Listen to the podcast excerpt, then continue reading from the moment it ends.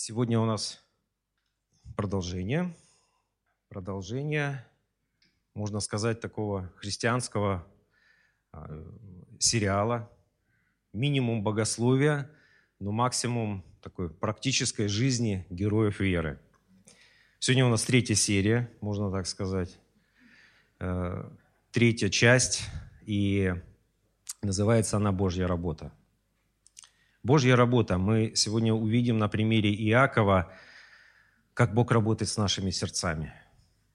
Всегда ли это так, как мы хотим, как мы себе это представляли? Или у Бога все-таки свои планы на нашу жизнь? Всегда ли мы думаем, что наши поступки, наши какие-то решения лучшее для нас? Мы сегодня будем поднимать эту тему. Но чтобы двигаться вперед, надо немножечко вспомнить о том, что мы говорили на прошлых служениях, когда мы говорили о патриархе Иакове. Мы с вами последний раз разбирали 28 и 29 главу.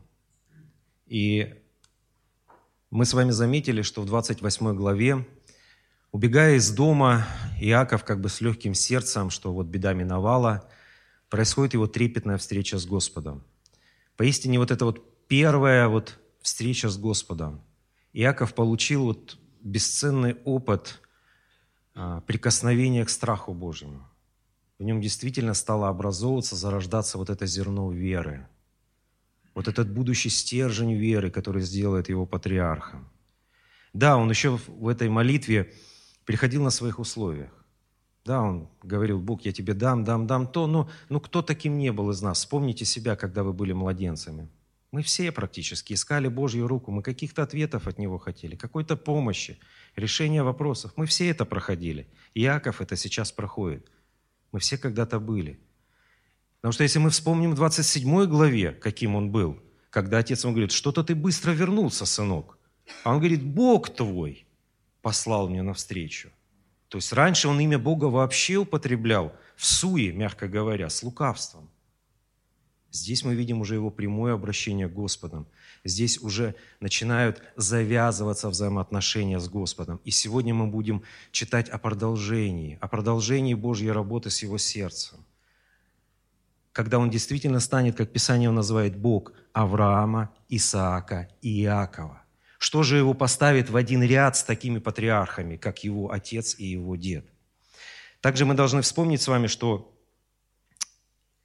Иаков – это ну, просто вот учебник, учебное пособие для наглядного разбора принципа сеяния и жатвы. Мы с вами затронули, что его жизнь, вот особенно 27 глава Бытие, 29 глава, как книги Достоевского «Преступление и наказание». Вот он пришел к Лавану, он увидел, познакомился с его красивой дочкой, у него уже там будущее, год, два, три, семь лет проходит, он думает, ну все, беда миновала, а тут бабах, и концентрированное наказание приходит в его жизнь. Мы с вами говорили, что мы не обманывались никогда, что Божье наказание, по милости Божьей, оно возвращается к нам. Что мы сеем, то мы и пожинаем. Это может прийти на следующий день, а может прийти через год, а может через десять. Но оно накрыло Иакова полностью, как и он поступал. Он выдавал себя за старшего брата, помните? А ему подсунули вместо младшей красавицы слепую старшую сестру. Он пользовался слепотой отца и в темноте его, что он ничего не видит, пытался обмануть его, а ему ночью в темноте подсунули полуслепую Лию. Он хотел за копейки купить первородство и э, благословение отца, а ему 14 лет рабства упало на голову, и он почувствовал, что значит платить цену за то, что тебе дорого. Дорогие, это касается всех нас, всех нас. Сегодня мы будем, если первые главы мы с вами рассматривали, был больше негативный пример, то сегодня мы увидим положительные примеры в жизни Иакова от действия этого принципа. Чтобы мы правильно понимали эти слова, что что мы сеем, то мы и пожинаем. Чем больше положительного мы делаем, чем больше мы делаем доброго, тем больше мы доброго и пожнем. Мы, конечно, сделаем, как всегда, в конце проповеди какие-то выводы, какие-то главные идеи мы повторим. Но, дорогие, я хочу вас еще раз предупредить. Не зря мы вот молились и ревновали об общении Духа Святого здесь на собрании. Ваш ответ может быть в начале, может быть, он уже прозвучал, может быть, в середине проповеди, может быть, в конце. Держите открытым свое сердце. Держите открытым. Мы не сможем все объять, но когда мы будем читать эти слова, эти две главы, сегодня мы будем 30 и 31 главу читать, этот ответ может просто прозвучать, когда мы будем читать Слово. Держите сердце свое открытым, дорогие. И очень важную, мы заметили еще, заканчиваем, сейчас начнем к тексту, мы заметили одну вещь, что в жизни Иакова присутствует благодать. Именно так можно назвать 28 главу, потому что между 27 главой преступлением и 29 главой наказания, вот именно это 28 глава благодати, милости Божией, встречи с Богом. Бог сказал ему важные слова на его всю жизнь. Он сказал, я буду с тобой везде и всегда. Я буду с тобой везде и всегда. И я хочу вас предупредить, дорогие, мы тоже затрагивали эту тему в прошлый раз, чтобы мы были очень осторожны. Если в жизни Иакова вот мы разбираем, это как бы уже прошлая история прошлого, мы читаем, наглядно делаем выводы. Апостол Павел делает некоторые за нас выводы, и мы можем итоги уже читать в Новом Завете то иногда мы смотрим на жизнь каких-то людей, наших соседей, наших братьев, сестер, может быть, с других церквей. Кто-то заболел, кто-то умер, и у нас начинаются зарождаться вопросы, а за что и почему? Если в жизни Иакова очень все просто, наглядно и понятно, то иногда в жизни людей мы не знаем, что с ним происходило. Мы не знаем, почему у этого человека проблемы. Не знаем. Может быть, он проходит путь Иова, и это страдание Господь специально допустил его жизнь. Да более того, мы сегодня будем читать Иаков – будет пожинать своей жизни плоды наказания, Бог просто будет использовать те ошибки Иакова и возмездие за его ошибки в работе с ним.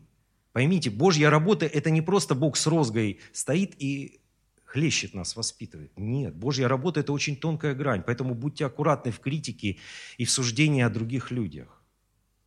Очень аккуратны. Мы не знаем истину, проблемы у людей. Смотрите вы лучше себя в свое сердце, как призывал апостол Павел. Смотри в себя и в учение. Смотри в себя и на Господа, а не на окружающих. Потому что иногда, почему Бог допускает страдания в нашу жизнь, мы вот так люди устроены. Не только патриархи, вот мы сегодня будем читать, или его окружение. Пока у нас все хорошо в жизни, до нас достучаться очень сложно. А вот когда у нас проблемы какие-то начинаются – вот тогда мы искренние, вот тогда мы молимся, не для галочки, не по традиции, мы так искренне молимся, мы так взываем к Богу, мы так прибегаем к Нему, нам так нужна Его помощь. Но так мы устроены, вот такие мы люди, все люди. Более того, я вам скажу, что мы смотрим на людей, на наших соседей, каких-то знакомых, там, я о верующих говорю. И он такой воспитанный, такой красивый, такой прилежный. Но как только приходят страдания – в его жизнь. Снимается эта маска, и проявляется искреннее лицо. Ну, мы с вами это подробно обсуждали, когда проходили послание Иакова. То есть не забывайте об этом, дорогие. Страдание – необходимая часть нашей жизни. Необходимая. Иисус прошел этот путь чтобы мы видели разницу, чтобы мы, вот как Александр Юрьевич сейчас говорил, чтобы вот наше сердце никогда не черствело и было всегда благодарным за то, что мы имеем. Чтобы не озиралась вокруг, а была рада и тому, что есть.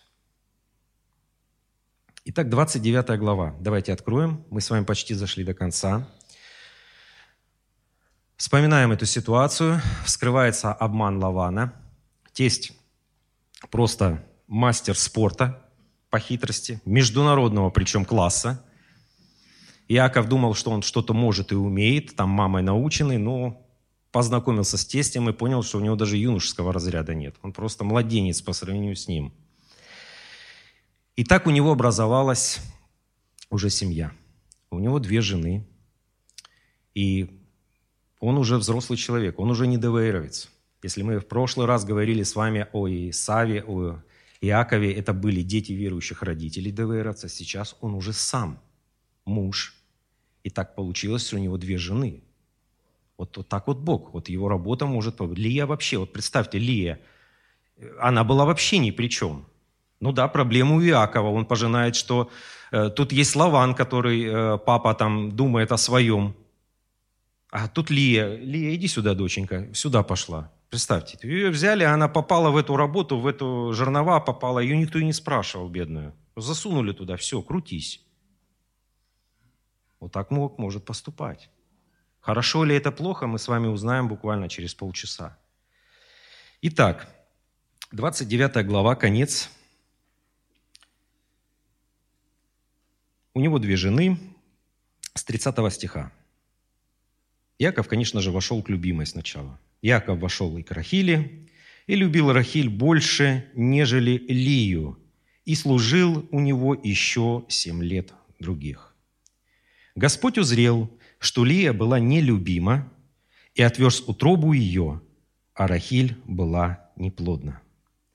Лия зачала и родила сына, и нарекла ему имя Рувим, потому что она сказала, «Господь презрел на мое бедствие, ибо теперь будут любить меня муж мой». И здесь история, вот эти ступеньки духовного роста Лии, они отражаются в именах. В именах Господа. Чтобы мы понимали, почему, как вот так вот. Ну, они же язычницы, неверующие. Они вот не успели выйти замуж э, за Иакова. Откуда у них такие знания о Господе? что вот мы сейчас будем читать, она прям взывает, а четвертого сына вообще Иудой назовет. Прославление, восхваление Господа. Чтобы мы понимали ту ситуацию в этом древнем мире, практически 4000 лет назад, что народы Месопотамии, народы э, да и Египта, и Ханаанской земли, у них было многобожие. И поэтому уважение к Богу какого-то народа, ну, это практически ну и добавился Бог еще один. Ну что теперь? Было 70, стало 71. В Египте их вообще около 2000 было. Никаких проблем. Ну, были, конечно, основные 60. У каждого был свой храм, у каждого были свои жрецы, у каждого были свои праздники. В принципе, в языческой Руси было то же самое. Потому что каждому непонятному явлению а, люди э, начинали ну, создавать идола какого-то. Каждому необъяснимому какому-то происшествию, что происходило в этой жизни, они давали имя. Бог солнца, Бог земли, Бог плодородия, Бог чадородия, Бог войны, Бог исцеления. И что-то надо людям, они приходили в такой мини-пантеон языческий и служили каждому своему Богу, приносили жертву, молились Ему. Ну, в принципе, не особо-то изменилось. Сейчас тоже есть один святой от этого помогает, другой святой от этого, третий от этого и четвертый от этого. В принципе, вот это вот давление языческого прошлого нашего, оно, к сожалению, осталось в культуре народа, и оно влазит в христианство, к сожалению, и укореняется там. Это серьезная проблема. Но здесь мы видим, возвращаемся к Лии. Она рожает первенца и дает ему э, имя Рувим, что значит «видеть». От глагола «видеть» произошло. 33 стих. «И зачала опять, и родила сына, и сказала, Господь услышал, что я нелюбима, и дал мне и сего, и нарекла ему имя Симеон». От глагола «слышать». Вот в греческом языке слово «люби», она два раза уже повторяет «нелюбима», не такое вот э, понимание, как у нас. В оригинале здесь «нелюбимо», там вообще стоит «ненавидеть». Да, Здесь конкретно в оригинале, если вы ковырнете переводы, увидите «ненавидеть» стоит. Просто в еврейском языке любить и ненавидеть немножко другой оттенок. У нас любить все. Людей, животных, машины, все любить. А у евреев нет. Что касается человека и мужчины, и женщины, там другой совсем глагол. Там любить – это значит иметь близкие отношения. А ненавидеть, не любить – это значит не иметь близких отношений. Вот у них вот такая вот этимология слова. «И зачала еще, и родила сына, и сказала, теперь-то прилепится ко мне муж мой, ибо я родила ему трех сынов. От всего наречено ему имя Левий. Левий так и переводится, привязанный. И еще зачала, и родила сына, и сказала, «Теперь-то я восхвалю Господа, посему нарекла ему имя Иуда и перестала рожать». Многолетний духовный рост Лии. У нее начинает формироваться понимание, что Господь ее мужа – это не просто и еще один из богов, что это не просто главный бог над другими богами – она начинает понимать, что это единственный Бог. Единственный Бог, в котором все ответы и источники. Она очень хорошо начинает. Видимо, вот эти страдания, вот это вот непонимание, все-таки муж живет у ее сестры родной, да еще красавицы, в шатре напротив. Вот эта вот тревожность на сердце, вот эти страдания по плоти делают ее более духовной, чем сестра – которая более красива, более успешна, более такая, мы будем сейчас читать, энергичная. Мы очень рады за Лию, на самом деле, это благословение. И дальше идет история ее сестры. Представьте, рожает, рождается один ребенок, рождается другой ребенок, а она не рожает. Рождается третий. То есть проходят годы, а она не рождает. И увидела Рахиль, что она не рождает детей Якову, и позавидовала Рахиль сестре своей. И сказала Якову, дай мне детей, если не так, я умираю. Помните слова такие? Яков уже слышал в своей жизни там. Мама его пришла к папе и говорит, зачем мне жить? Я умру, если еще вот Яков на ком-то женится. Вот это вот такая вот генетическая прививка, вот семейная у них манипуляция. Иаков разгневался на Рахиль и сказал, «Разве я Бог, который не дал тебе плода чрева?» Жесткий ответ Иакова. Но он очень многозначен. Во-первых, Рахиль получила ответ по истине Божьей. Иаков провозгласил ей, что, дорогая, не твое чрево, не мое желание, а только Бог дает всему жизнь. Он дал ей направление, возможно, показал даже на шатер Лии. Вот, уповает на Господа и рожает. Бери пример оттуда. Но что делает Рахиль? Рахиль есть Рахиль. Она сказала, вот служанка моя Валла, войди к ней, пусть она родит на колени мои, чтобы и я имела детей от нее. Знакомая ситуация, мы уже тоже ее проходили с его бабушкой Сарой. И мы очень подробно с вами разбирали, но ничего хорошего на самом деле в жизнь это не приносит. Такие поступки по плоти. На самом деле все проще. Вроде бы это не грех. Но мы опять видим негативное влияние культуры, вот этого наследия там, где мы живем. Традиций каких-то, народных, обычаев, которые просто давят, давят на истину, давят на духовность, спускают нас на вот эту э, плотскую планку и мешают нашему духовному росту. Мешают. И дала она Валу, служанку свою, в жену ему, и вошел к ней Иаков. Вала зачала и родила Иакова сына. И сказала Рахиль, «Судил мне Бог, и услышал голос мой, и дал мне сына, посему нарекла ему имя Дан». Рассудил Господь, дословно переводится. И еще зачала и родила Вала служанку Рахилину, другого сына Якова. И сказала Рахиль, борьбой ее сильную боролась с сестрою моей и превозмогла, и нарекла ему имя Нефалим, борец переводится. Вот мышление, да? Та четверых и сама родила, а это двоих от служанки – я, говорит, ее победила. Боролась, такой борьбой боролась. И победила. Вот, дорогие, к чему зависть-то приводит?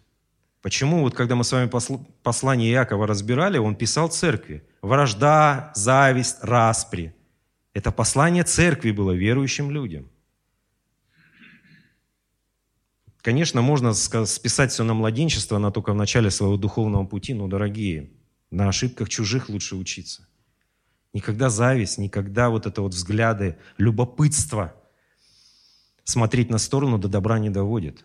В Новом Завете есть конец, последняя глава Евангелия от Иоанна.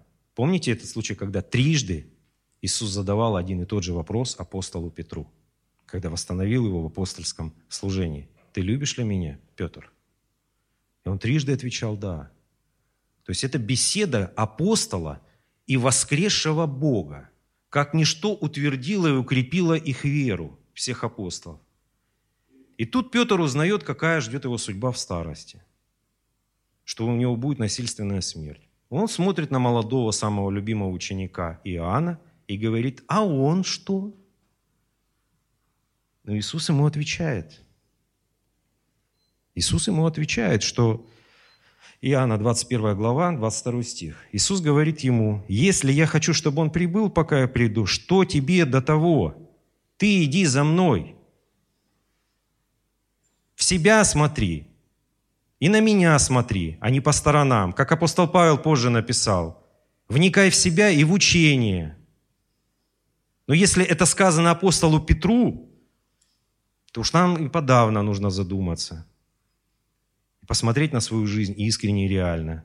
Смотрю ли я только в себя и в учение, или оглядываюсь по сторонам, и зависть толкает меня на нехорошие поступки –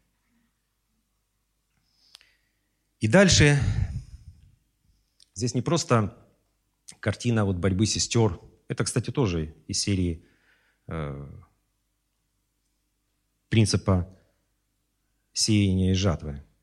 Там была нечестная борьба братьев, здесь начинается нечестная борьба сестер. Яков. Я не думаю, что ему доставляло удовольствие вот эти женские склоки, вот это вот скандализм. И битва его там перетягивания из шалаша в шалаш. И дальше мы видим нехорошую историю, что Лия вроде бы так хорошо начинает, такой вот духовный рост у нее, и она ввязывается по плоти в эту же борьбу. Девятый стих. Лия увидела, что перестала рожать, и взяла служанку свою Зелфу и дала ее Иакову жену. И Зелфа, служанка Лиина, родила Якова сына. И сказала Лия, прибавилась, и нарекла имя им Гад. Переводится дословно «счастливый». И родила Зелфа, служанка Лии, другого сына Иакову, и сказала Лия, «К благу моему, ибо блаженные будут называть меня женщиной», и нарекла ему имя Асир. Синонимичное слово «счастливое». То есть для нее вот она опять скатилась на этот уровень плотского христианства, скажем так, как называет это Павел. Вот, вот теперь я блаженная, вот посмотрите на меня, сестры, вот оно мое богатство, вот оно, Сколько у меня тут детей уже, не, не, еще и двух отцов, еще своих, вот уже все. Вот оно, счастье-то в чем. Ну, дальше будет сцена, которая вразумляет и отрезвляет многих.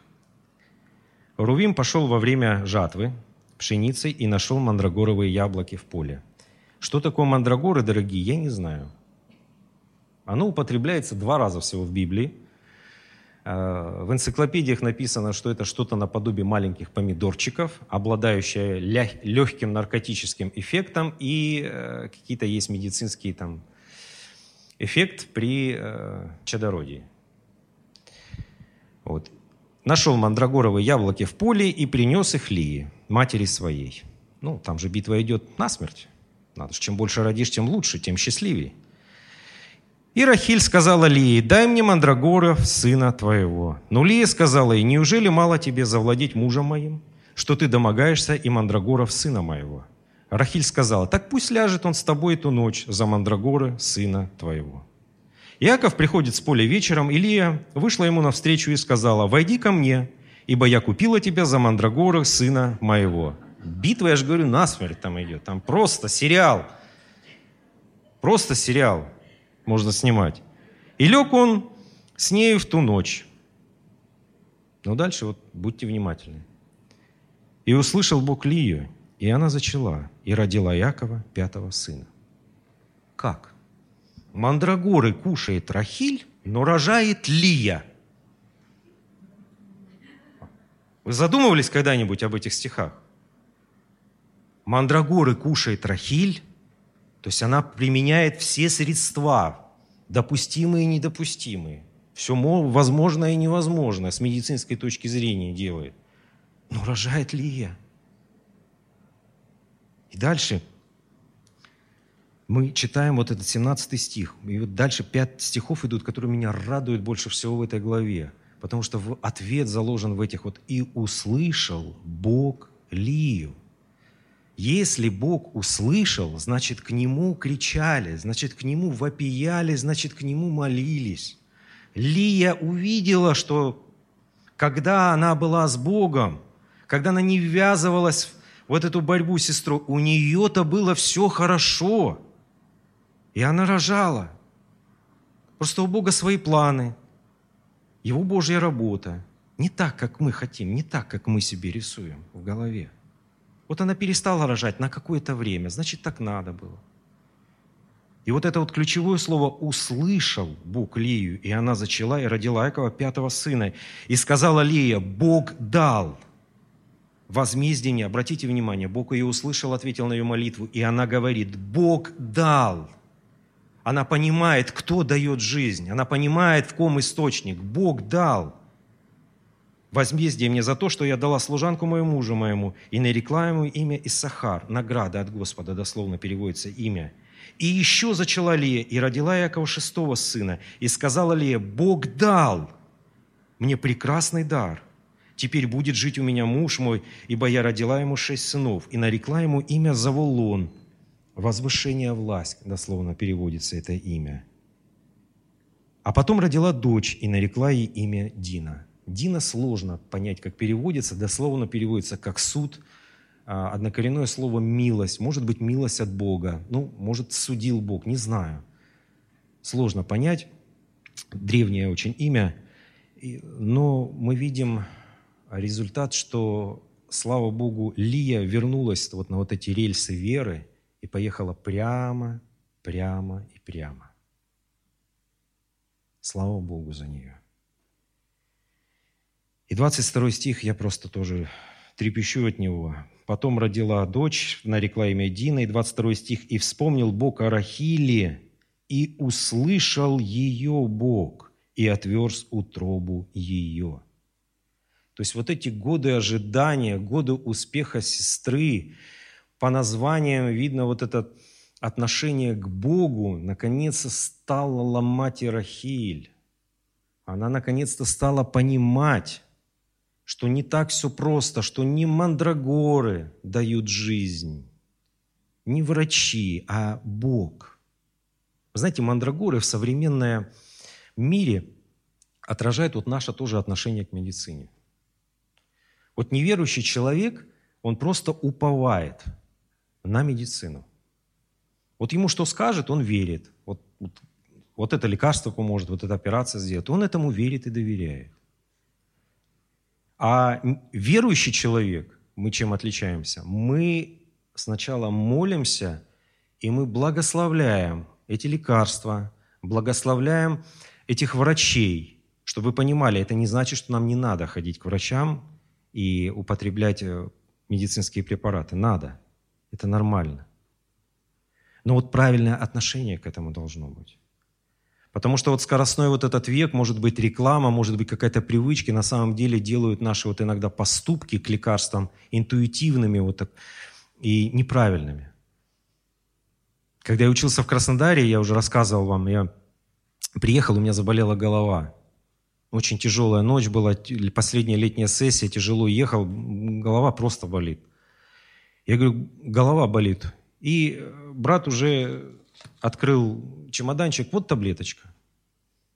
Все служители, все, все. Никто даже не предложил, давай помолимся за тебя. Сразу же таблеточку, я еще не успел предложение закончить. Вот так вот мы иногда поступаем на автомате. А есть другая ситуация из моей же жизни, чтобы я вам объяснил. Несколько месяцев назад кто-нибудь сталкивался, когда поясницу замыкает – и ты не можешь двигаться, и ты такой скрюченный в этом состоянии такой вот, ту в ту, ту в ту сторону, кто такой вот согнувшийся, перегнувшийся. Вот у меня такая вот случилась проблемка. Я приезжаю к массажисту, проверенному, с медицинским образованием. Это вот было конец лета, не так давно. Она мне делает массаж. Через 10 минут я бочком уже с массажного кресла, она там тоже в ужасе. Мне стало и еще хуже. Меня вообще замкнуло. И растерялся, не знаю, что делать. Я кое-как сполз машину, бочком залез в нее и понимаю, что не могу даже ехать, управлять автомобилем.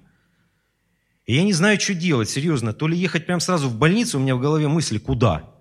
Или, думаю, назад вернуться, доползти к массажистке, попросить ее, чтобы она сходила в аптеку и уколола меня хотя бы диклофенаком, еще чем-нибудь, ну, чтобы меня хоть как-то отпустила. Чтобы вздохнуть мог и разогнуться. И я замер. Я вот в таком положении скрюченном сижу в машине, и я вам серьезно говорю, сквозь слезы так молиться искренне начал. Так искренне. Так молился. Стало легче, слава Богу. Немного легче, как-то уже там руль стал крутиться, педали уже смог нажимать. Доехал до Макаренко, приехал, захожу в аптеку к знакомым фармацевтам, говорю, мне надо то-то, то-то и то-то. Она что-то стала там, я уже не помню точно, говорить, ну вот э, вам надо то, надо то, надо то. Сзади стоят меня в очереди две женщины. И тут как они отвязались на этой фармацевте. Вы что советуете парню? Вы что советуете ему? Вы что ему это? Она попыталась, там молодая фармацевт, возможно, говорит, послушайте, девушка говорит, напротив вас стоят два врача. И вы еще нам что-то будете доказывать, какие лекарства надо. И мне говорит, у вас то-то, то-то болит. Я говорю, да вот вам надо то-то, то-то и то-то, причем вот это лекарство не берите здесь, а через дорогу там пойдите, возьмите югославское, ну там сербское, оно там на 200 рублей дороже, но оно получше будет, и на две недели мне расписали лечение. Я такой в шоке, спасибо. Прихожу в аптеку через дорогу, беру эти уколы. Жена меня уколола раз или два. Дни через пять я уже был в спортзале. Вы понимаете, дорогие, вот что значит правильный подход. Когда молитва к Богу, когда упование на Богу, то те лекарства, которые не должны действовать, те болезни, ты, ты лечился от одного, тебя вылечили от другого, это везде, очень часто мы встречаем, я рассказы и свидетельства об этом слышал. А мир это не устраивает.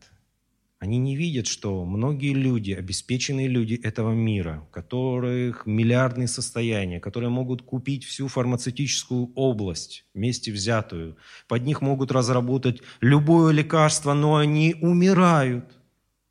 Потому что если нет Божьей воли, что они тебе помогут, ничто не поможет и никто не поможет. Но 22 стих очень радует. Вот и Вспомнил Бог о Рахиле и услышал ее Бог. Раз Бог, мы уже говорили с вами на примере Лии, услышал и ее, значит, она уже молилась Богу, вопияла к Нему. Стала понимать, что только в Нем все ответы. Она зачала и родила сына, и сказала, «Сняк, снял Бог позор мой». Почему так жестко? Ну, вот такое время было. На самом деле э, для женщины неплодность – это было какое-то отражение нечистоты, позора, греховности, э, какого-то проклятия. И самое интересное, что когда мы открываем Новый Завет, Евангелие от Луки через 2000 лет, во времена Иисуса Христа, Иоанн Креститель, Елисавета беременна им, благословенная жена Елисавета и ее муж Захария – благословенные и благочестивейшие люди своего времени. И Елисавета говорит такие слова. «Так Бог говорит, Господь в одни сии». Это Луки 21 глава, 25 стих. «В которых презрел на меня, чтобы снять с меня поношение между людьми». Опять же, вот национальные вот такие традиции, э, давление какое-то, оно сплошь и рядом на самом деле. Сплошь и рядом – и дальше пойдет история уже как бы общения с тестем.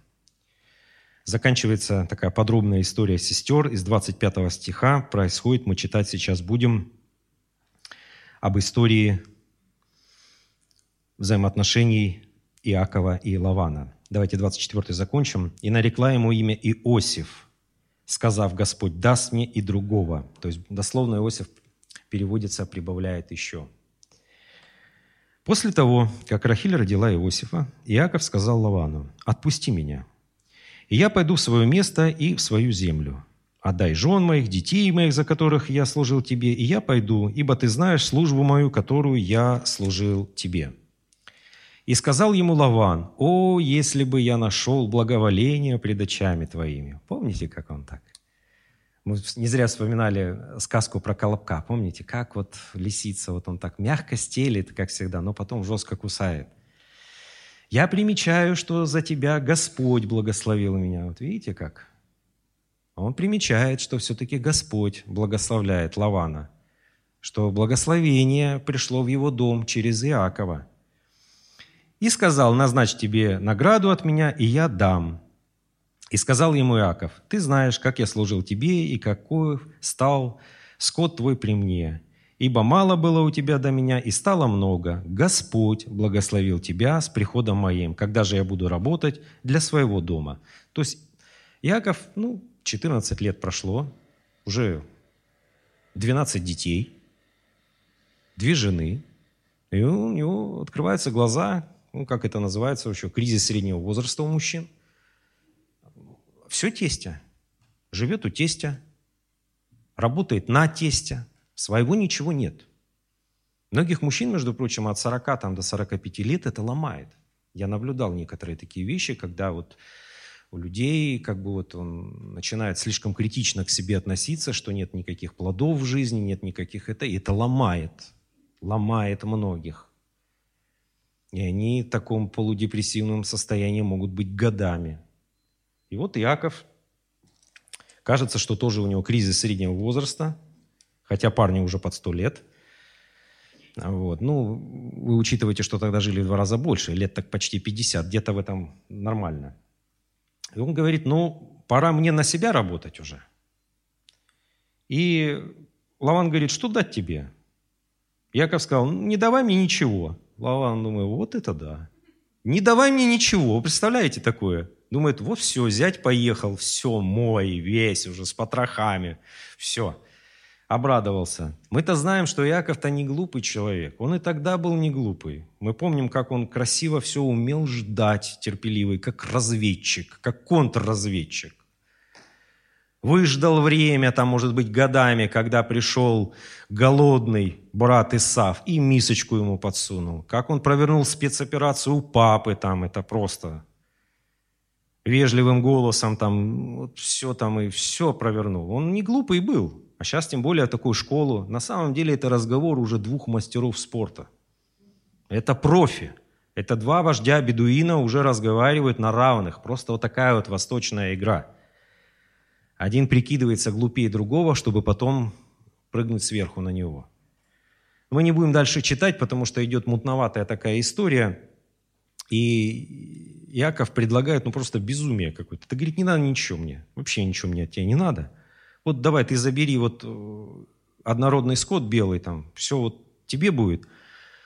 А что будет рождаться такое вот корявенькое, пятнистенькое, полосатенькое там, это мне будет в награду. Ну, Лаван так посмотрел на стадо там, пару точек черных, в основном все однородно белое. Говорит, ну все, зятек поехал. Супер, договариваемся. Отлично. И 43 стих нас очень интересует, конец главы. Как бы парадоксально не было, ну, дома придете, прочитайте. Яков там, конечно, мудрил, а, прутики подкладывал, там, пытался там, чтобы слабый скот у него оставался, сильный у, а, сильный, вернее, у него слабый у Лавана. Это уже не суть. Нас интересует 43 стих. «И сделался этот человек весьма, весьма богатым, и было у него множество мелкого скота, и рабынь, и рабов, и верблюдов, и ослов. Как? Как? Казалось бы, живет у тестя, работает на тесте от обратного, а вот так. Тут причем два раза слово повторяется, обратите внимание, весьма, весьма богатым дословно в, в, в еврейском языке, вот здесь у нас весьма переведено, а там просто ну, огромным, колоссальным, просто несметно богатым, и причем два раза это появляется, бессметно, без, безмерно богатым человеком он стал. На самом деле вот здесь написано, что у него стало множество верблюдов. Рабы и рабов это, это ни о чем. Один верблюд мог стоить десятки рабов. Верблюд – это огромное состояние, и как бы эталон богатства того времени. А у него было множество верблюдов. Но это сейчас, можно сказать, как дорогая машина.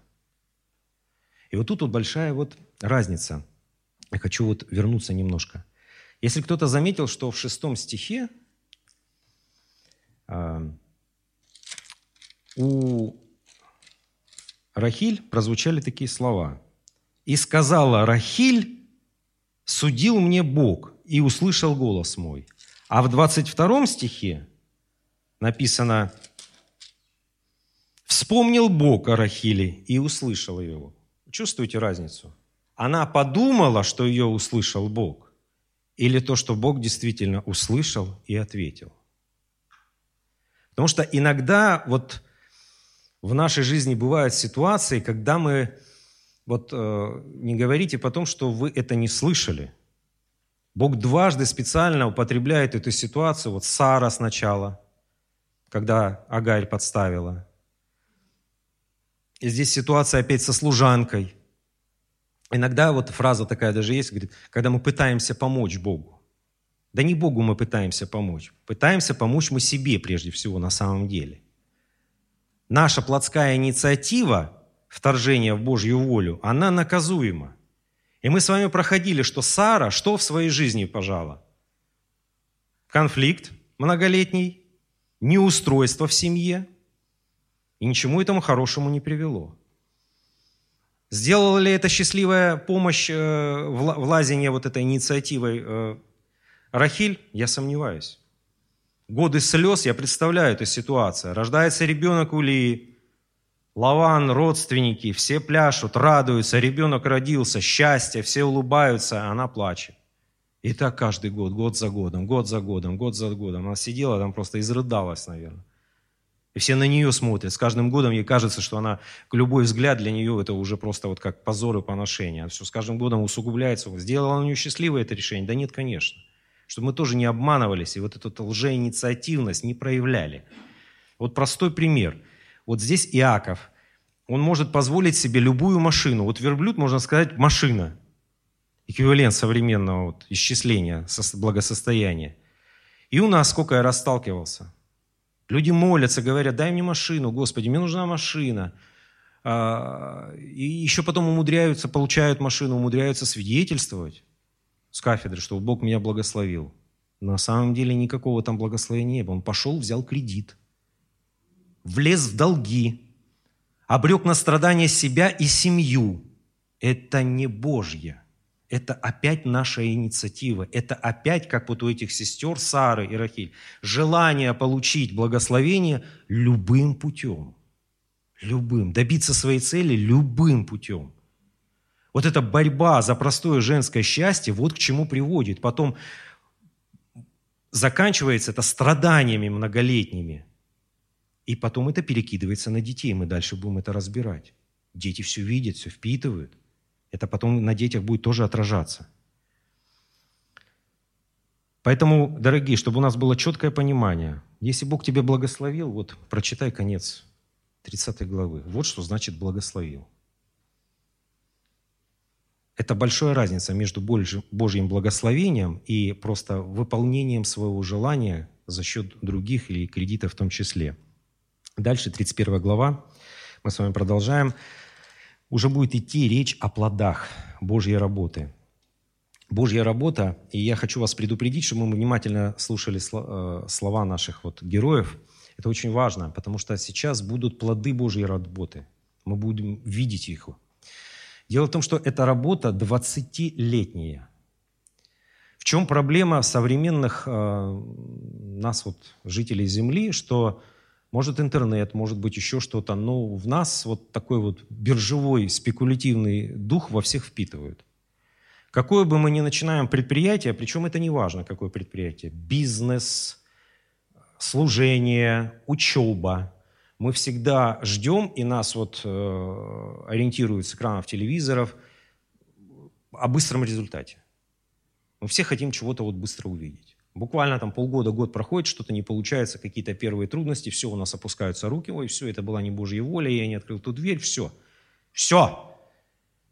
И мы закрываем эту тему, мы закрываем бизнес, мы закрываем служение, мы закрываем, перестаем учиться, все, восстанавливается. Подожди. 20 лет работы. Вот мы сейчас вот читали. 20 лет. Бог хочет благословить, а ты взял и все прекратил. Ты даже ему не дал вмешаться еще. Не дал. Поэтому будьте аккуратны, проявляйте долготерпение. Мы просто иногда не даем Богу вмешаться в нашу жизнь и работать с нами своей нетерпеливостью, своими этими лжеожиданиями быстрого эффекта. Вот, вот, взять, получить, приумножить. Первый и второй стих. «И услышал Яков слова сынов Лавановых». Мы с вами закончили 30 глава, говорит о безмерном богатстве Иакова. И вот реакция на это богатство Лавана и его сыновей. «И услышал Иаков слова сынов Лавановых, которые говорили, Иаков завладел всем, что было у отца нашего, и из имения отца нашего составил свое богатство. И увидел Иаков лицо Лавана, и вот оно не таково к нему, как было вчера и третьего дня». Нормальная реакция мирских людей. Зависть, отнять, отобрать, вернуть. Все вокруг виноваты, кроме тебя. И дальше мы читаем большой отрывок достаточно, с 3 по 14 стих, но он очень важный. Это очень важный отрывок и имеет большое колоссальное духовное значение. «И сказал Господь Иакову, «Возвратись в землю отцов твоих и на родину твою, и я буду с тобой». И послал Иаков и призвал Рахиль и Лию в поле к стаду мелкого скота своего, и сказал им, «Я вижу лицо отца вашего, что оно ко мне не таково, как было вчера и третьего дня, но Бог отца моего был со мною. Вы же, вы сами знаете, что я всеми силами служил отцу вашему, а отец ваш обманывал меня и раз десять переменял награду мою, но Бог не попустил ему сделать мне зло. Вы представляете, Лаван какой? Вот Иаков, когда вот тогда прикидывался дурачком наивным, он прекрасно понимал, что любой контракт с Лаваном будет заканчиваться бесполезным ну, трата времени. Ну, что-то надо было, с чего-то же разговор надо было начать. Десять раз. Представляете? Десять раз он менял награду. Он пытался обхитрить, обхитрить, обхитрить Иакова. Но ничего не получилось. Когда с тобой Господь, Никто и ничто не может украсть твое благословение. Запомните это. Здесь обратите внимание, как Иаков говорит о Боге. Бог, седьмой стих, не допустил ему сделать мне зло. Пятый стих, но Бог отца моего был со мною. Дальше девятый стих, и отнял Бог скот у отца моего и дал мне. Иаков полностью уповает на Бога. Он все понимает, что это все Божье что его один, вот, смотреть на Бога, надеяться, уповать, молиться и ждать. Десятый стих. «Однажды в такое время, он сейчас рассказывает о видении, которое ему было, сейчас все станет у нас на свои места. Однажды в такое время, когда скот зачинал, я взглянул и увидел во сне. И вот козлы, поднявшиеся на скот, пестрые с крапинами и пятнами. Ангел Божий сказал мне во сне, Иаков. Я сказал, вот я. Он сказал, возведи очи свои и посмотри, все козлы, поднявшиеся на скот, пестрые, с крапинами, с пятнами, ибо я вижу все, что Лаван делает с тобою. Я Бог, явившийся тебе в Вифиле, где ты возлил елей на памятник и где ты дал мне обед. Теперь встань, выйди из земли сей и возвратись в землю родины твоей». Иаков услышал волю Бога нужно принимать решение. Дальше мы с вами будем читать, что это трудное решение. Он не забыл лицо своего брата и обещание брата убить его. Он понимает, решение на самом деле трудное. Да, здесь Лаван, здесь хитрый, коварный, э, негодный тесть. Ну, он хорошо получает за зарплату, у него все хорошо – жена, дети, поним... а там брат. Тут уже вопрос жизни и смерти. Решение нужно принимать. И 14 стих. Рахиль и Лия сказали ему в ответ, «Есть ли еще нам доля и наследство в доме отца нашего? Не за чужих ли он нас почитает? Ибо он а, продал нас и съел даже серебро наше. Посему все богатство, которое Бог отнял у отца нашего, есть наше и детей наших. И так, дословно их слова, делай все, что Бог сказал тебе. То есть вот этот духовный стержень, который мы сейчас видим в Иакове, его упование на Богу, оно уже передается на его семью. Жены уже доверяют Богу. Они видят уже, совсем меняется их мировоззрение и мышление. Почему они так вот уже даже к отцу реагируют? Если бы они вышли замуж за мирских людей, за э, население, которое вот населяло там кого-нибудь, за ребят своей земли, они бы, ну, ну съел отец приданное, ну и съел. Все так делают. Они бы на это не обратили бы и внимания. Все так делают. А здесь видя некоторую уже принципиальность и упование в Иакове на Бога, у них меняется мировоззрение. Меняется уже. Они уже видят некоторые Божьи принципы, они видят некоторый Божий порядок. У них появляется уже этот мерило Божьей чистоты. Они уже видят в другом свете свою жизнь и понимают вот эту разницу жизни верующей семьи и жизни остального мира – она все разница, это будет больше, больше и больше. И дальше мы видим решение, которое принимает Иаков. Решение, которое, как мы с вами говорили, поставило его один ряд с дедом и отцом. Он стал тем патриархом. И встал Иаков, и посадил детей своих, и жен своих на верблюда, взял с собой весь скот, все богатство свое, которое приобрел, скот собственный его, который он приобрел в Месопотамии, чтобы идти к Исааку, отцу своему, в землю ханаанскую. Он встал и пошел. Вот этот вот духовный стержень, который называется, вот вера его можно поставить равно послушание. Как когда-то его отец – которому было сказано, не иди в Египет.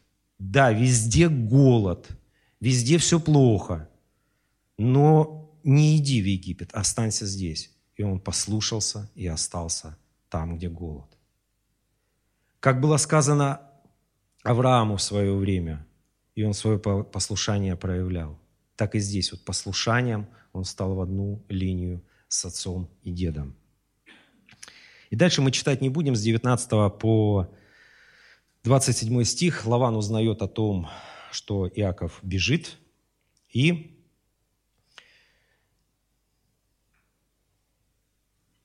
пытается его догнать. Он его догонит. Но очень важный вывод мы должны сделать, дорогие, что мы его не будем повторять уже в конце проповеди, об общении Иакова с женами. Обратите внимание, когда нужно было принять решение – очень важное решение в своей жизни, Иаков позвал жен и советовался с ними. О чем это нам говорит? Дорогие братья, мужья, в серьезных вопросах надо советоваться. Я понимаю, что Бог нас поставил главой семьи, и за нами последнее слово, и решение за нами. Но это не значит быть диктатором в семье. Нужно принимать мнение других, нужно советоваться с людьми и в то же время не бегать в другую крайность. Помните, как Адам, когда его прижало, он говорит, это не я, это жена. Это не я, это жена. То есть за жены потом, если вы принимаете это решение, не надо прятаться. Последнее слово за вами, но будьте взаимном уважении друг к другу. Лаван догоняет Иакова и задает ему вопрос в лоб. «Зачем ты убежал тайно и укрылся от меня?» И не сказал мне, «Я отпустил бы тебя с весельем, с песнями, с тимпанами и с гуслями. Ты не позволил мне даже поцеловать внуков моих, дочерей моих. Безрассудно, безрассудно ты сделал.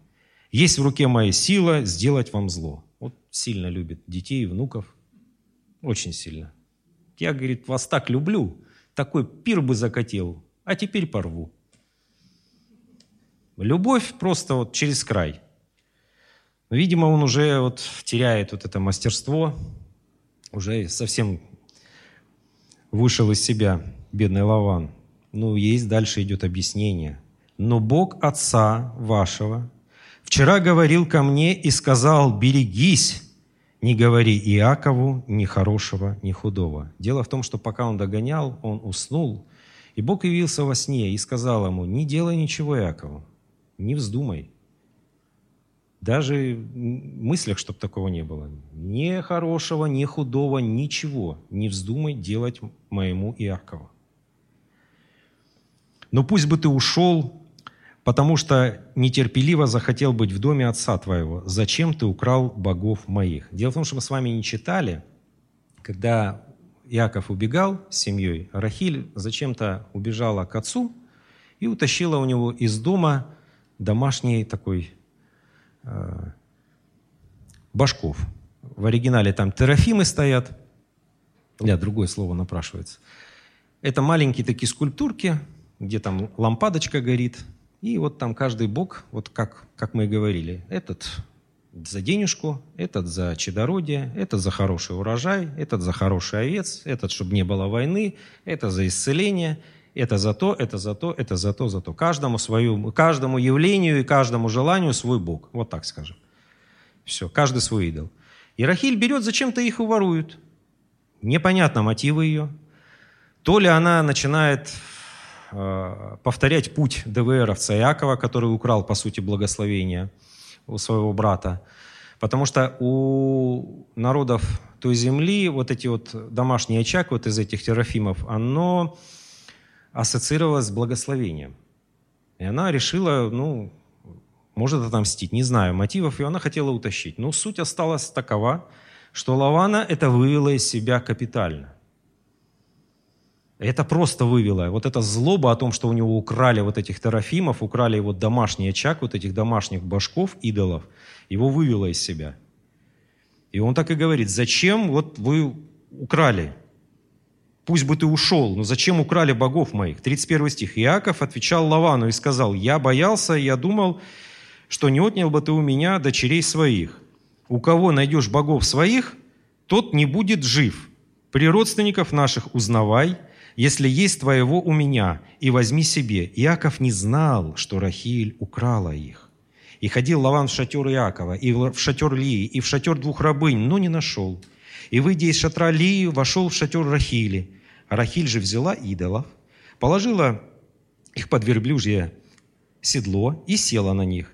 Я обыскал Лаван весь шатер, но не нашел. Она же сказала отцу своему, «Да не прогневается господин мой, что не могу встать перед тобой, ибо у меня обыкновенная женская». И он искал, но не нашел идолов.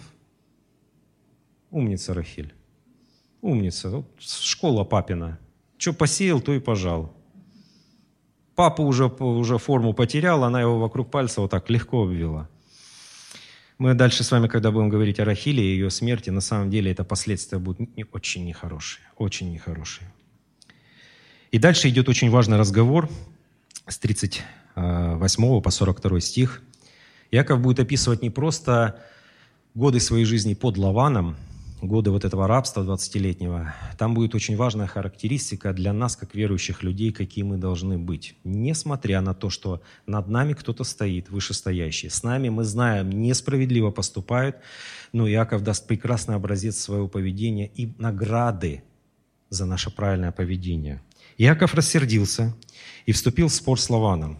И начал Иаков говорить и сказал Лавану, Какая вина передо мной? Грех мой, что ты преследуешь меня. Ты осмотрел у меня все вещи, ты, э, что нашел ты из всех вещей дома твоего. Покажи здесь пред родственниками моими, пред родственниками твоими, пусть они рассудят между нами обоими. Вот двадцать лет я был у тебя, овцы твои и козлы твои не выкидывали, овнов стада своего твоего я не ел, растерзанного зверем, растерзанного зверем я не приносил к тебе. Это был мой убыток. Ты с меня взыскивал днем ли, что пропадало, ночью ли пропадало. Я томился днем от жара, и, а, от жара, а ночью от стужи, и сон мой убегал от глаз моих. Таковы мои двадцать лет в доме твоем. Я служил тебе четырнадцать лет за двух дочерей твоих и шесть лет за скот твой, а ты десять раз переменял награду твою. И если бы не был со мной Бог отца моего, Бог Авраама и страх Исаака, ты бы теперь отпустил меня ни с чем. Бог увидел бедствие мое и труд рук моих и вступился за меня вчера. То есть Иаков показал, он знал, что тесть к нему несправедлив. те несправедливо к нему поступают. Но посмотрите, какая характеристика. Ответственность, трудолюбие, старание даже при работе на других людей. В Новом Завете, Ефесянам 6 глава, 6-7 стих, апостол Павел пишет абсолютно такие же характеристики людям, которые были наемники, и даже рабам, которые были подневольными слугами. Он пишет, не с видимой только услужливостью, как человекоугодники, но как рабы Христовы, исполняя волю Божию от души, служа с усердием как Господу, а не как человеком. Когда Бог видит, что не нарушается Его порядок, когда мы правильно относимся к вышестоящим нас, мы не создаем никаких революций, а мы молимся за этих людей, Бог благословляет нас – Иаков тому подтверждение. И отвечал Лаван и сказал Иакову, дочери, дочери мои, дети мои дети, скот мой скот, и все, что ты видишь, это мое. Могу ли я что-нибудь сделать теперь с дочерьми моими и с детьми их, которые рождены ими? Теперь заключим союз я и ты, и это будет свидетельством между мною и тобой. Помните? было время, и пришли люди, которые гнали его отца и сказали, давай заключим союз. Было время, когда пришли люди и к Аврааму и сказали, давай заключим союз. Что такое заключить союз в то время? Это признать человека равным. Это проявить к нему достойное уважение. Это будущие как бы союзнические формируются отношения. То есть человек признает тебя равным, он проявляет к тебе уже достаточную степень уважения. Дальше мы читать не будем, с 45 по 53 стих, как они заключают этот э, союз. Нас интересует очень важный 53 стих. Бог Авраамов, это слова Лавана, он говорит, когда торжественно заключает союз, «Бог Авраамов и Бог Нахоров досудит между нами, Бог отца их». Иаков поклялся страхом отца своего. И заколол Иаков жертву на горе, и позвал родственника своих есть хлеб, и они ели хлеб, и ночевали на горе. И встал Лаван на утром, поцеловал внуков своих, дочерей своих, и благословил их. И вошел, пошел, и возвратился Лаван в свое место. 53 стих имеет очень большое духовное значение, дорогие. Обратите внимание, Бог Авраамов и Бог Нахоров. Кто такой Нахор? Кто-нибудь помнит? Это отец Лавана. И Бог отца их. Как звали отца Авраама? Фара. Теперь у нас все становится на места. Значит, понятно теперь, почему Фара взял Авраама и всех своих родных и семью и вышел с Месопотамии и пошел в землю, ханаанскую. Они слышали о Боге. Вот проблема в том, что он остановился на полпути. Он дошел до Харана, увидел, как там все хорошо, как много там молодых ребят для его дочерей, как много там э, девушек для его сыновей, какие прекрасные пастбища, и остановился. Вот так часто бывает и с нами. Кто-то начинает горячо свой путь верующих людей, услышал Бога, было прикосновение Бога, но остановился на полпути. Потому что в книге Иисуса Навина, и вот сейчас по вот этому яростному поиску идолов, видно, что они все-таки сделали свой вывод, выбор. Они вернулись в язычество. Это очень важно для нас понимание, что Иаков – Заметили вы, всегда декларировал имя Бога, всегда провозглашал имя Бога. То есть люди видят. Лаван все видел. Помните, он ему сказал, я вижу, что Бог благословляет меня из-за тебя. Потом к Лавану ночью, представляете, видение, Бог к нему является, ну понятно, не сам Бог, его посланник, и говорит, смотри, ничего не делай.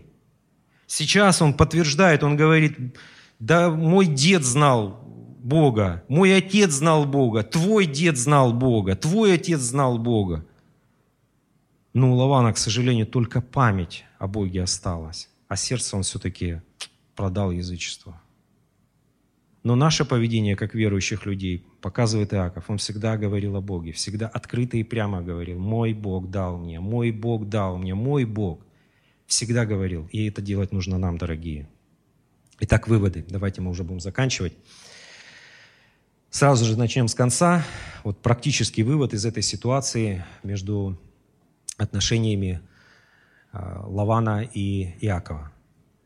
Дорогие, если вы имеете бизнес свой или, неважно, где-то работаете, учитесь, и вы имеете любого вышестоящего, здесь Иаков нам показал путь. Не путь революции, не путь роптания на начальствующих, но молитвы за них – ответственного отношения к своей работе, ответственного, ответственного и старательного отношения то, что тебе поручено делать. Делайте это, и вы не останетесь неблагословенными. Бог не бросает своих детей. Дорогие, вот этому тому подтверждение. Иаков находился в рабстве. В рабстве. Но он разбогател больше своего тестя. Его отец, помните, где разбогател? Исаак. Там, где был голод, помните? Такой, которого не было на земле. Царь Авимелех, земля филистимская, на чужбине. Он разбогател так, что все его тоже завидовали и преследовали. Его дед Авраам основной толчок в развитии своего богатства получил в Египте. Вышел оттуда с, безумным наследием. То есть Бог всегда с нами. Если ты Божье дитя, Он всегда с нами. Поэтому наш путь не путь революции, а путь благословения вышестоящих нас людей, дорогие. Запомните это. И второе, здесь показывается, вот эта вот защита, Божья защита Иакова от Лавана показывает очень важную черту, чтобы мы не вздумали никогда наказывать людей. Если мы вышестоящие, мы где-то имеем подчинение. Не, не, не вздумайте. Вот к чему это показывает. Лаван думал, что он всю жизнь будет наказывать. Раз прокатило, там наказал, потом еще. Нет. Бог заступается за своих. Не вздумайте наказывать никого. Что Лаван посеял, то он и пожал. За все свое нечестие, за все свои хитрости он все пожал. Бог отдал его богатство нечестивое праведнику Иакову. Поэтому будьте аккуратны. Наша задача вот, поступать как Иаков, всегда смело упоминать его имя и надеяться и уповать на него. Вторая, второй вывод а, – это Божья работа. Проповедь, в принципе, так и называется – Божья работа, что мы понимали и давали Богу работать с нашим сердцем. Вы обратили внимание, да, что в Божью работу вовлечена вся семья. Вся. Бог работает и с большим кругом, и Лаван в том числе. Бог работает как с тем, кто обижает, и с тем, кого обижают. Бог работает как с детьми, так и с родителями, как с мужем, так и с женой. Бог использует те или иные ситуации в нашей жизни для формирования в нас вот этого вот характера правильного мировоззрения. Поэтому будьте аккуратны. Когда в семье нет мира, дорогие, послушайте внимательно, когда в семье нет мира, особенно братья, вам, как глава семьи говорю, Будьте осторожны с проявлением принципиальности. От этого страдают все. Все. Когда нет мира в семье, все страдают от этого. Плохо всем. И это предвоенные такие ситуации возникают иногда просто вот по принципиальным, на, вот идем на какой-то принцип. Если это не противоречит Слову Божьему, ну будьте аккуратны, помолитесь и подумайте, а нужны ли они эти принципы? Не разрушают ли они мир в доме? Не нарушают ли они нормальную атмосферу в семье? Будьте аккуратны. Вообще, вот читая вот патриархов, хуже антирекламы многоженства на самом деле, ну не найти. Не найти. Две вот жены было э, у Авраама, ну три, можно сказать, еще вот, Агарь даже. Что, в доме мир и порядок стал? Да нет. Вот две жены у Иакова, что мир и порядок в доме? Да нет. И дальше будет, мы будем читать, еще хуже будет. И дети потом перекинутся от родителей, что они творили. Почему вот Давид, Соломон не делали этих выводов? Не знаю, они росли на этих книгах, не знаю. И слава Богу, дорогие, мы заканчиваем, что мы увидели с вами вот, вот этот духовный рост Якова, вот эти ступени. Мы с вами вспоминали, что в 27 главе когда он воровал благословение, у брата своего, он упоминал имя Бога уже в суе. В 28 главе он уже вот с такой подростковой дерзостью, по-младенчески, но уже искренне, со страхом Божьим дает Богу обещание. Пусть еще на своих условиях, но все равно это уже было искренний шаг веры его, уже рост духовный. Сейчас мы видим другого Иакова. Послушанием он уже встал в одну линию, и его именем называется Бог, Бог Авраама, Исаака и Иакова. Есть духовный рост, мы с вами отметили у его жен. Очень важно если э, в семье кто-то более духовный, а, более знает Писание, более ведет э, праведную жизнь. Так, я не буду много об этом говорить, вы понимаете, о чем я. Ваше поведение духовное должно освещать вашу вторую половину. Не надо его тыкать, не надо его долбать в темечко молоточком. Вот ты не так сделал, ты не так сделал. Не надо. Я знаю, что иногда сестры возлюбленные к вам прошу, если вы такие духовные, если вы действительно любите Бога и знаете о Нем больше, не пилите мужей, не стучите им на мозги. А как Писание призывает, освещайте их своей святой, праведной, благочестивой жизнью. То же самое касается и мужей. Если вы далеко оторвались вперед от жен своих, освещайте их, наставляйте их, будьте, благослов... будьте благословением друг для друга, а не орудием наказания. Мы, вообще Иаков прожил, еще мы будем с вами читать, а, больше 50 лет вот, со дня этого. Он еще будет совершать много ошибок, но, во-первых, он видит, что над всем рука Божья. Во-вторых, он принимает решение идти за Богом и слушаться Его Слова. Божий Дух в Иисусе Христе, и это то же самое должно быть в нас, а, с нашей плотью не должен соединяться, дорогие.